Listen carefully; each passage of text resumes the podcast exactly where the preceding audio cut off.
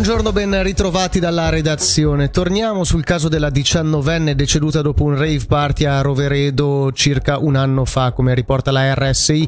Ora sono indagati tre degli organizzatori, un 24enne ticinese e due cittadini italiani. La ragazza del Luganese era stata abbandonata all'ospedale di Bellinzona dopo essersi sentita male alla festa. Lì ha poi perso la vita. La perequazione cantonale è iniqua e Lugano paga troppo, è quanto dichiarato dal sindaco Michele Foletti in un'intervista rilasciata alla regione ritenendo che il sistema vada riformato. Secondo il leghista va trovata una soluzione per stimolare la solidarietà fra comuni della cintura e poli urbani. Si può citare il record di inizio luglio quando Lugano ha pagato 108 milioni di franchi al cantone sotto forma di contributi perequativi di vario genere.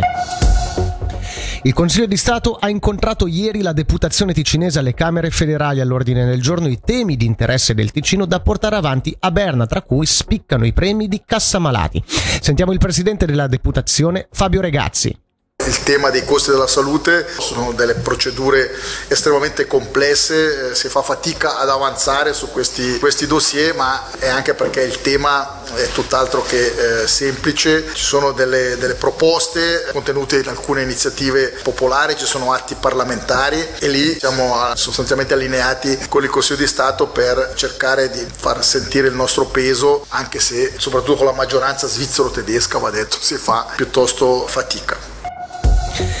Agenda scolastica 23-24 si è persa l'occasione di dialogare preferendo la censura. È questo il sunto della presa di posizione di ieri sera tramite comunicato congiunto di Pro Famiglia, conferenza cantonale dei genitori, Pro Juventute e Associazione Ticinese Famiglie Monoparentali e Ricostituite.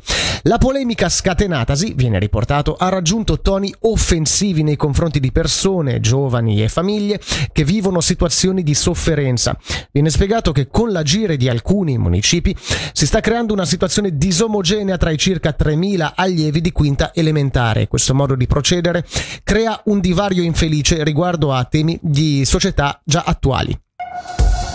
Per la meteo oggi è abbastanza soleggiato nonostante alcuni banchi nuvolosi a media e alta quota, temperatura minima fra 11 e 14 gradi, massima 24.